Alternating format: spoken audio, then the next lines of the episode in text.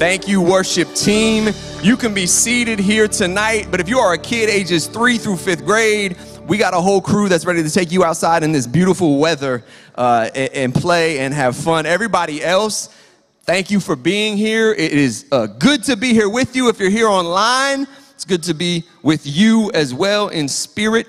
Um, but we, if you have your Bibles tonight, we're going to be in Isaiah chapter 7. So you can turn to Isaiah chapter 7. And if you're taking notes tonight, the title is simply The Fear Factory. The Fear Factory. But we launched this series that's entitled The Moral Dilemma three weeks ago now. And it was two weeks ago that Pastor Fred preached that powerful sermon that tied the Good Samaritan to 2 Timothy 1 7, which says, God hasn't given us a spirit of fear, but of power, love, and of self control. And then last weekend, we dug into Isaiah 30, looking at this narrative in the history of Judah, where, where Isaiah is presenting King Ahaz with a choice. He's, he's like, You can choose to trust the nations, or you can choose to trust God. And this weekend, I want to rewind in that history and in the book of Isaiah to a passage that we referenced only briefly last weekend.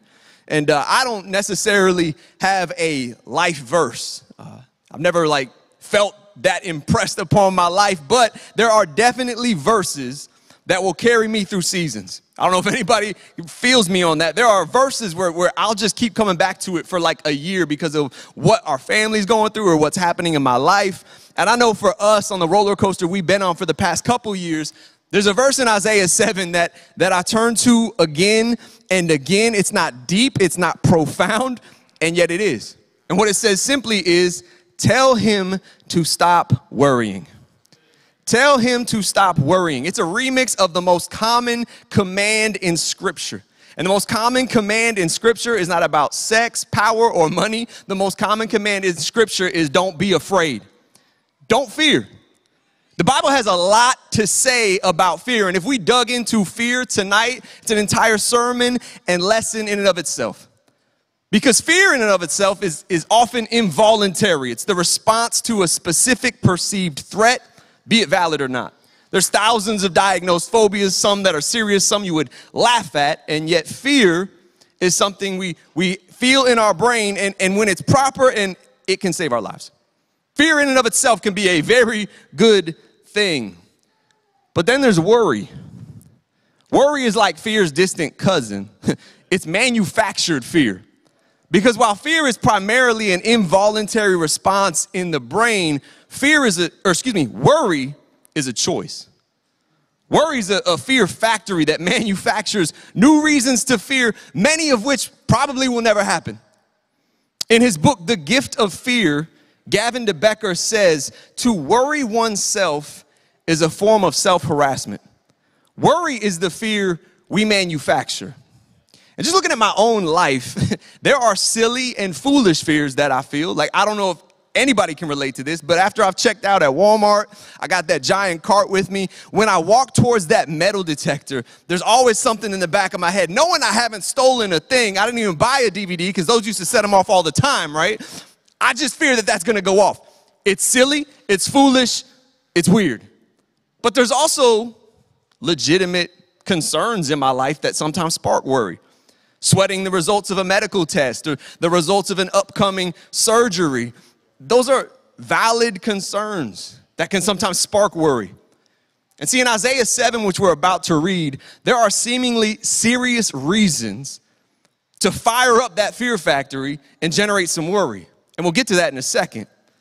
But again, the words of God through Isaiah to King Ahaz are tell him to stop worrying. And again, this is Isaiah speaking to the same King Ahaz that we referenced last weekend when we looked at Isaiah 30. And he had made this foolish alliance with the Assyrians. But here we see this is where Isaiah is encouraging him. He's saying, Look, don't put your trust in this alliance. Don't pursue this alliance with Assyria. It's going to be a mess. Put your trust in God. I'm going to read chapter 7, verse 1 through verse 9. It says in Isaiah 7, verse 1, it says, When Ahaz, the son of Jotham, and grandson of Uzziah was king of Judah, King Rezin of Syria, and King Pekah, son of Remaliah, the king of Israel, set out to attack Jerusalem. However, they were unable to carry out their plan. It says, The news had come to the royal court of Judah Syria is allied with Israel against us. So the hearts of the king and his people trembled with fear like trees shaking in a storm. Then the Lord said to Isaiah, Take your son, Shear Jashub, and go to meet King Ahaz. You will find him at the end of the aqueduct that feeds water into the upper pool near the road leading to the field where cloth is washed. Tell him to stop worrying. Tell him he doesn't need to fear the fierce anger of those two burned out embers, King Rezin of Syria and Pekah son of Remaliah. Yes, the kings of Syria and Israel are plotting against him, saying, We will attack Judah and capture it for ourselves. Then we will install the son of Tabeel as Judah's king. But this is what the sovereign Lord says this invasion will never happen, it'll never take place. For Syria is no stronger than its capital, Damascus, and Damascus is no stronger than its king, Rezin. As for Israel, within 65 years it will be crushed and completely destroyed. Israel is no stronger than its capital, Samaria, and Samaria is no stronger than its king, Pekah, son of Remaliah. Unless your faith is firm, I cannot make you stand firm. Let's pray. Lord God, we pray, God, that our faith would stand firm, our hope would stand firm, and our love would be firm in this season in our nation that can be so shook, can be so divided. God, I pray that we would stand firm in unity continuing in this series tonight, pursuing your truth. God, I thank you that you're here. So speak to each one of us, whether we're here physically or online. In Jesus' name, amen. How many of you have heard of Erwin McManus? He's a, a pastor on the West Coast. He's probably one of my favorite communicators because his the way his brain works is just next level in terms of illustrations it makes my illustrations look like i'm working with crayons or something but uh, it came to no surprise to me when I learned that a, a cable news network had reached out to him some time ago to come in and, and, and talk about immigration. Because I could, I could listen to this guy talk about his love for mayonnaise for like an hour. So it, it doesn't surprise me that, like, hey, come in and, and talk with our host. Now, I don't know if like the intern, when they booked him, didn't ask the right questions, but he, he shows up for the interview. And the host turns to him and she's like, okay, What's your stance on immigration? And so he tells her his stance on immigration, and her response was, That's too holistic. We need you to choose a side.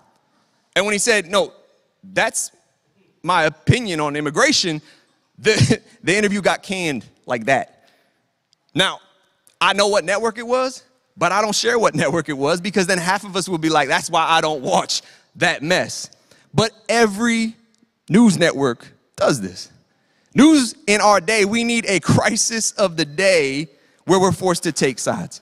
If we can't find one, we'll make one. And if there's a small one, they'll make it a big one because fear sells. Fear sells. That's why so much of the media functions as a stimulus for worry. They want us to fire up those proverbial fear factories and manufacture more and more. Where the Bible would tell us, tell him to stop worrying, tell her she doesn't have a reason to fear, so much of politics and the news tells us hey, start worrying, fire up that fear factory, because this is something you should fear. And I don't think this is news to most of us. I think most of us are aware that the media makes money off of division. You watch sports networks, like they're just debating things back and forth. People have a different take and they debate it. But maybe you ask, like, why the appeal to fear? Can't they appeal to like my joy, right? Can't you appeal to my happiness? Why the appeal to fear and why is it so stinking effective? And the reason is fear energizes. Not just metaphorically, like literally the science attests to this. We talked about a month ago in the series opener about the parts of the brain and their functions, and we talked about how the amygdala, right at the base of the brain, is where some of our, our unconscious responses and just triggered responses happen, be it bias or fear.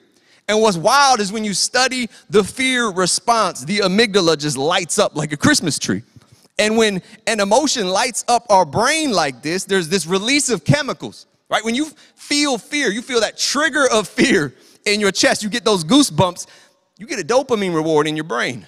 Dopamine and serotonin is released. So it sounds absurd, but scientifically speaking, fear feels good. From politicians to advertisers our culture realizes this that, that fear can energize the masses. And one result of living in a culture like this, and why I share this tonight, is if we aren't mindful as we consume content in, in the name of staying informed, that can become synonymous if we're not careful with staying worried. And why is this a big deal? We didn't even go to the Bible yet. There was an article in, in Time magazine. Yeah, Time. Where it looked at the effect of worry on our bodies, stress on our bodies, and just looked at the fact that worry and stress is taking years off of our life. We are worrying ourselves to death. And when it comes to health and healthy eating, we'll focus on what we're putting in our bodies. But when it comes to having healthy minds in our culture, we have to focus on what are we feeding ourselves in terms of content, programming. There's an old axiom from the days of computer programming garbage in, garbage out. It just speaks to this idea that faulty data is going to give you faulty results. And some of us, we've got an input problem. What are we feeding ourselves? How much of my day to day stress or worry or angst is just because of the news I've been getting from Twitter or from the channel I've been watching? How much of it is an input problem? Because if it's not balanced with a steady diet of God's word, staying in the know can produce unstable, worried believers ones that no longer reflect the hope we have in Christ. See, when our focus shifts from Christ's kingdom and we become foot soldiers in the proverbial culture war where both sides always feel like the other side is taking ground and, and the sky is falling, we turn into chicken littles rather than little Christs, which is what Christians means. We need to heed again and again the words in Isaiah 7 6. Tell him to stop worrying. Tell him he doesn't need to fear. You know, I let those words wash over me again and again in the past years because I've got a choice, like you have a choice, like King Ahaz had a choice. In those moments where we feel fear, we have a choice. We can operate like chicken little or little Christ and place our hope in Christ. But in, in meditating on, on these words, I'm mindful of two things, two points of clarification I want to make tonight as we talk about worry and this command to stop worrying and, and don't worry. And the first is worry and anxiety. Because worry is a noun, but it's also a verb. Worry is something you do actively. Again, you are manufacturing fears. Anxiety is more of a noun, it's, it's a feeling. And in life, you're gonna feel many, many things. And sometimes to feel that, that's not sinful at all. But fear, like fear, anxiety presents us with a choice what will we do with it? 1 Peter 5 7 says, Cast all your anxiety on him because he cares for you. We're being told, hey, take your worry, take your anxiety, and lay them at the foot of Jesus. But so often, we can take this and run with it to where faith is supposed to be able to turn off anxiety like flipping a switch.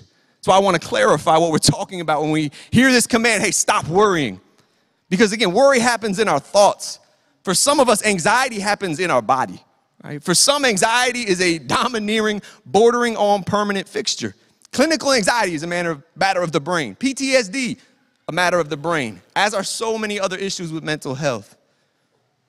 And I walk down this rabbit trail to say, for, for some of us with clinically diagnosed anxiety, it doesn't seem to come with an off switch. And the enemy would love for you to go through life feeling defeated. But victory is found in the way you live with it and lean into God with it. Like, like Steph lives with chronic pain and a degenerative condition, right? It's apples and oranges when talking about that and mental health. But do we pray for healing? Yes, absolutely. Do we believe God can do it? Yes, absolutely. But if God doesn't heal her on a cellular level, that doesn't mean she's walking in defeat, right? Victory is how she lives with it and leans into God in the midst of it. And it's the same and very similar with clinical anxiety. So, to be clear, why we went down that rabbit trail, know that when I use the word worry tonight and we reflect on this command not to worry, I'm speaking about day to day, general worry that we wrestle with in our thoughts. It's what God is speaking to specifically in this passage with the prophet Isaiah and King Ahaz. To misunderstand worry is synonymous with anxiety because sow seeds of guilt and shame. I'm not doing that. But there's a second necessary point of clarification which really applies to this entire series, which is worry versus concern. See, God doesn't tell King Ahaz, tell him not to concern himself with. He says, don't worry. And there's a big difference. Isaiah 7 says that Ahaz was trembling with fear like trees shaking in a storm, and it's because a legitimate storm was brewing. As we read here, Syria and Israel were attacking Judah and looking to replace him on the throne with some guy named Tabeel's son. There was plenty to be concerned about. Just as there will be plenty things in your life that will concern you, and there will be plenty of things in my life that will concern me. And this concern and the care that can come from it can be good for me and the people around me when it sparks action. Matter of fact, I tell you, concern is a great thing when it's directed at the right things, kept from extremes, and causes us to act. Concern is a good thing when it's directed at the right things, kept from extremes, and causes us to act. And in our nation, just as there was in Judah when Isaiah was prophesying, there sure are some things when we look around that concern us and should concern us. But the thing is, over time, it can just become numbing. But the answer is never, I'm gonna detach myself from what's happening in the world and just concern myself with me from now on. Again, God's people are instructed in Scripture to do justice. We're instructed in Scripture to love our neighbor and work for the good of where God has placed us. And this political season is frustrating at times and it's often concerning. But again, that concern can be a good thing when it's directed at the right things, kept from extremes, and causes us to act. Acting politically, as we've said again and again in this series, is what helps us do justice and love our neighbor, both practically and systemically. That's why it's important tonight that we don't take don't worry as synonymous with, well, I'm not gonna worry about it. Big difference between the two. For instance, regarding poverty in Proverbs 29 7, it says, The righteous care about justice for the poor, but the wicked have no such concern. This verse implies that a lack of concern can be plain wicked. Concern should fuel the compassion with which we love others well. Concern should fuel our convictions where we take our stand, both politically and personally. And you will take a stand. The passage we read to verse 9 ended with that thought if you don't stand firm in your faith, you will not stand at all. Trust in God is not a passive endeavor. Trusting in God means that you're going to walk in faith and when you need to, take a stand on convictions based on the truth of God's word. And one of these powerful truths in this season is in Psalm 47, verse 8. Psalm 47, verse 8 says that God reigns above the nations, sitting on his holy throne in an unsure time for our culture, our hope is sure. Because God's throne isn't up for reelection every four years, like Anthony was talking about. It's not subject to a limit of terms. It's not subject to checks or balances. God reigns in sovereignty. He's almighty, and, and He's the same yesterday, today, and forever. So our hope doesn't change. But God is on the throne. This is a, a powerful, pivotal truth that should drive away worry. But I share it because sometimes I hear people say, well, God is on the throne as an escapist shrug of the shoulders that says, I'm not going to worry about that or show concern because God's got it. But that's a cop out. God is on the throne. Man, that should spark praise like that amazing praise we just had at the beginning of this service. But God is on the throne should never spark passivity. We're called to be his hands and feet, the body of Christ, right? Loving the world he died to save. It doesn't give us permission to sit back and kick our feet up. But I share all this because the political sphere loves to take our legitimate concerns and marry them to fear and marry it to worry, this fear factory. But faith means tying our concerns first and foremost to who God is. And when you know who God is, right, peace flows from that and drowns out all fear. But now that we've had those two points of clarification, I want to look at the two conclusions of the matter when it comes to Isaiah and his episode with King Ahaz. One involves a promised sign, and the other a proper fear. But first, a promised sign. Because immediately after the passage we opened with, where God encourages King Ahaz to trust in him, he asks him, he tells Isaiah, Tell King Ahaz to ask me for a sign.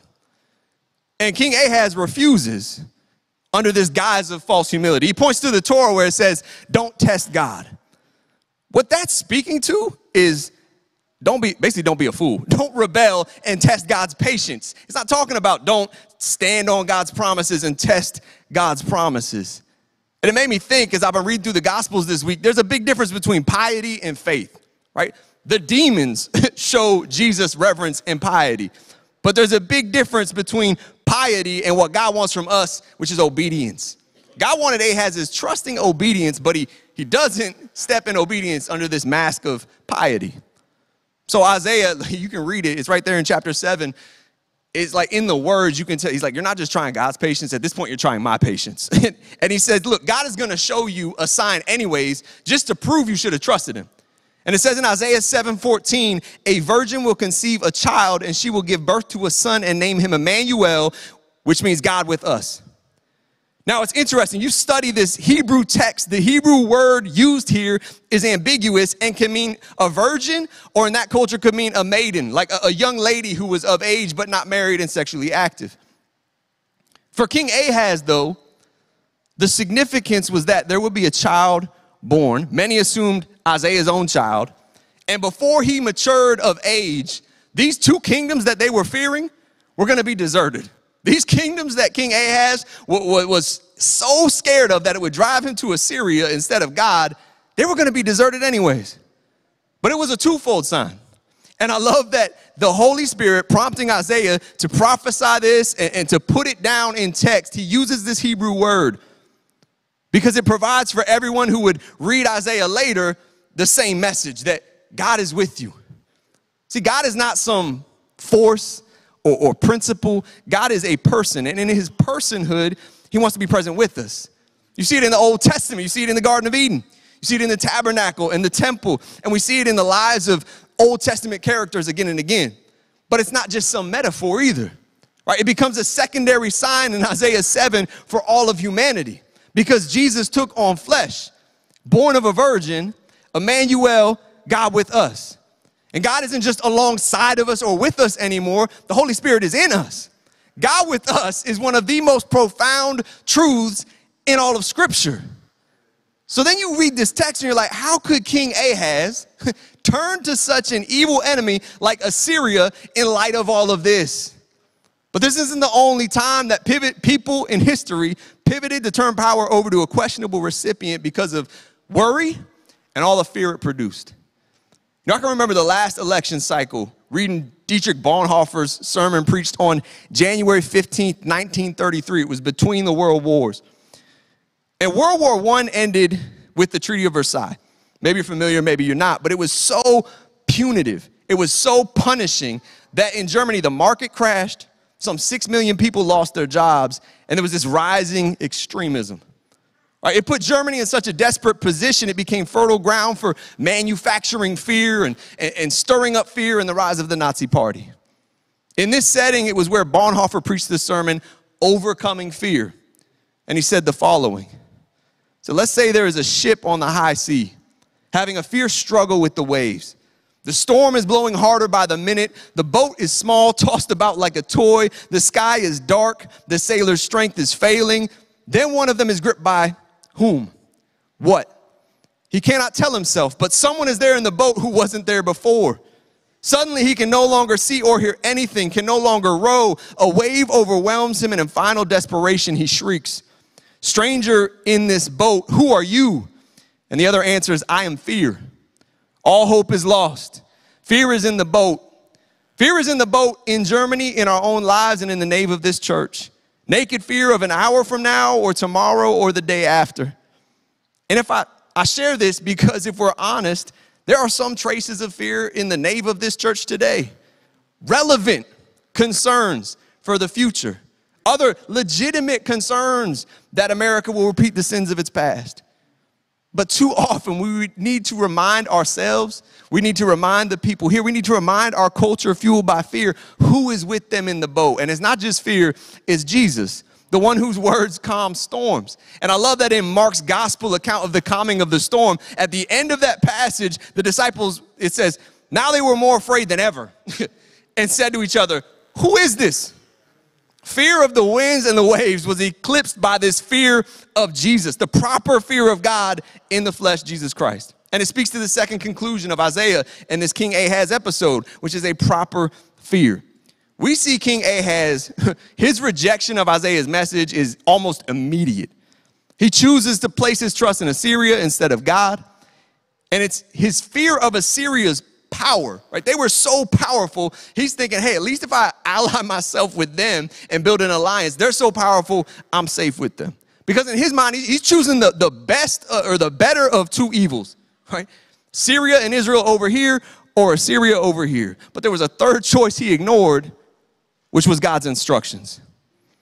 The fears of his flesh and the worries he had eclipsed the appropriate fear of God. Now, I'm sure everyone in Judah in that day with these imminent threats had a theory about what was going on as well as what should be done. You had two evils, right? Syria and Israel over here, Assyria on the other. It was a dilemma without a clear answer. And no doubt there were conspiracies and fear and theories of what could happen in each direction. If we give ourselves to Israel and Syria, they're gonna come for our freedom. If we give ourselves to Assyria, they're gonna come for our families. People fearing their way of life being torn apart if the nation went one way or the other. I mean, if social media existed then, right, no doubt it would look similar to ours over these months where fear and conspiracies are thrown every direction. But I love that God comes to Isaiah with specific instructions for him. Because God doesn't just care about the nations, He cares about you. And applicable, I believe it's applicable to the entire remnant of Israel that have faith then and any people that have faith in God in a tumultuous time in any nation.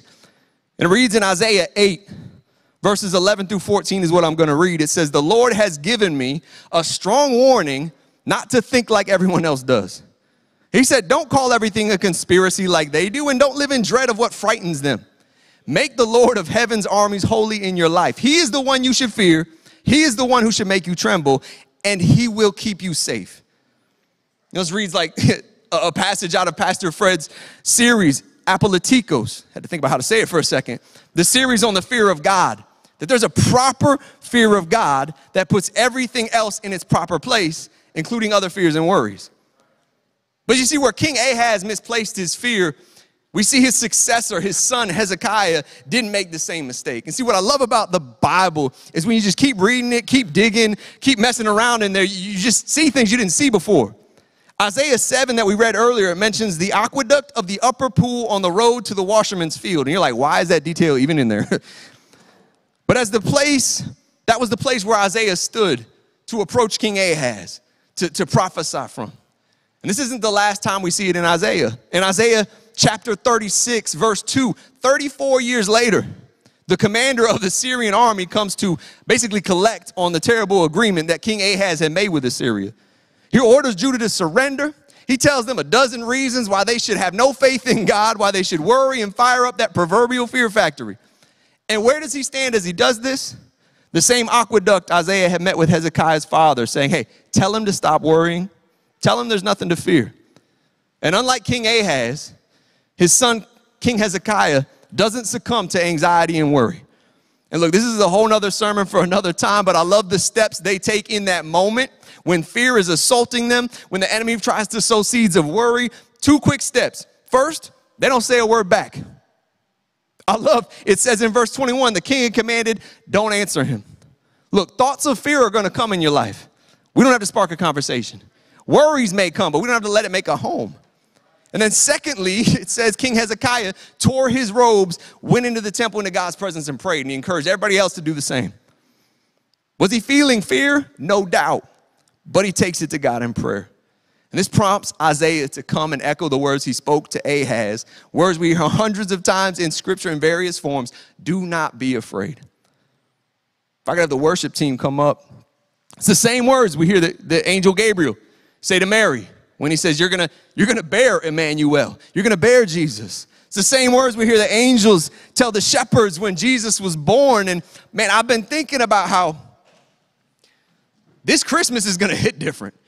The, the hope of Jesus coming in the year we've just had, enduring COVID, enduring losses, the tumultuous election, we're gonna need a reminder of why we don't succumb to worry and fear, but we have hope in every season.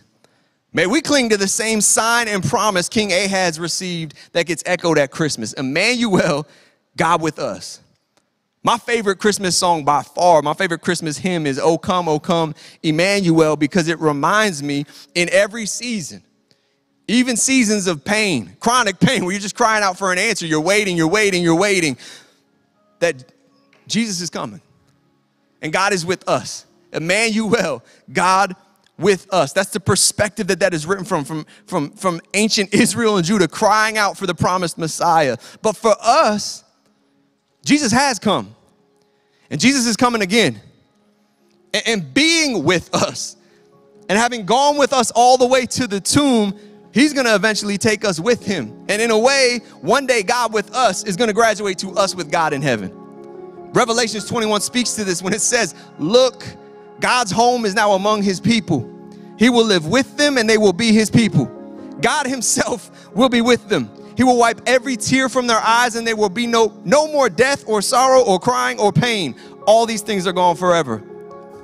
What a hope we have in Jesus. And my hope is that the witness of this church and the church in this season isn't one of the sky falling, but that one day the sky is going to open up and Christ is coming again for his people. Because one is fuel for fear and worry, the other is fuel for our faith and our worship. You see, on November 3rd, the race for the White House will be over. But our race is barely beginning, our race continues. There have been almost 50 races for the White House. There's been hundreds of platforms. None of them have crippled the church. None of them have built Christendom either. Should we be concerned about who sits in the Oval Office? Absolutely. Vote accordingly. But we can't let the lead up to the election or the aftermath of the election let worry manufacture fear. Let those concerns manufacture prayer and prayerful action. Look, fear and pessimism make no sense when victory is promised. November 3rd, there's to be a loss. But we don't hope in the victory of, of the party of the elephant or the party of the donkey. We hope in the lion and the lamb who's eternally on the throne. And worship powerfully reminds us of this as we open with that, that God is on the throne, but hey, God is also with us. God is infinite, but God also wants to be intimate, right? It says in James that when we draw near to Him, He draws near to us. So, man, I know there's so many concerns in our lives right now. The, for some of us, the least of them is politics. but I pray that we could close in worship tonight, setting our eyes on Jesus, the author and perfecter of faith that kicks out fear, kicks out worry. God, I, I know there's legitimate fears in our lives and concerns, God, but I pray that worry would not make a home. we wouldn't be people that manufacture more fear, but God, that we would be able to set our eyes on you and in a way just manufacture faith walking in faith, standing on truth, being people of conviction, and ultimately people of hope. But we set our eyes on you. If we could stand here tonight, we're going to close in worship together.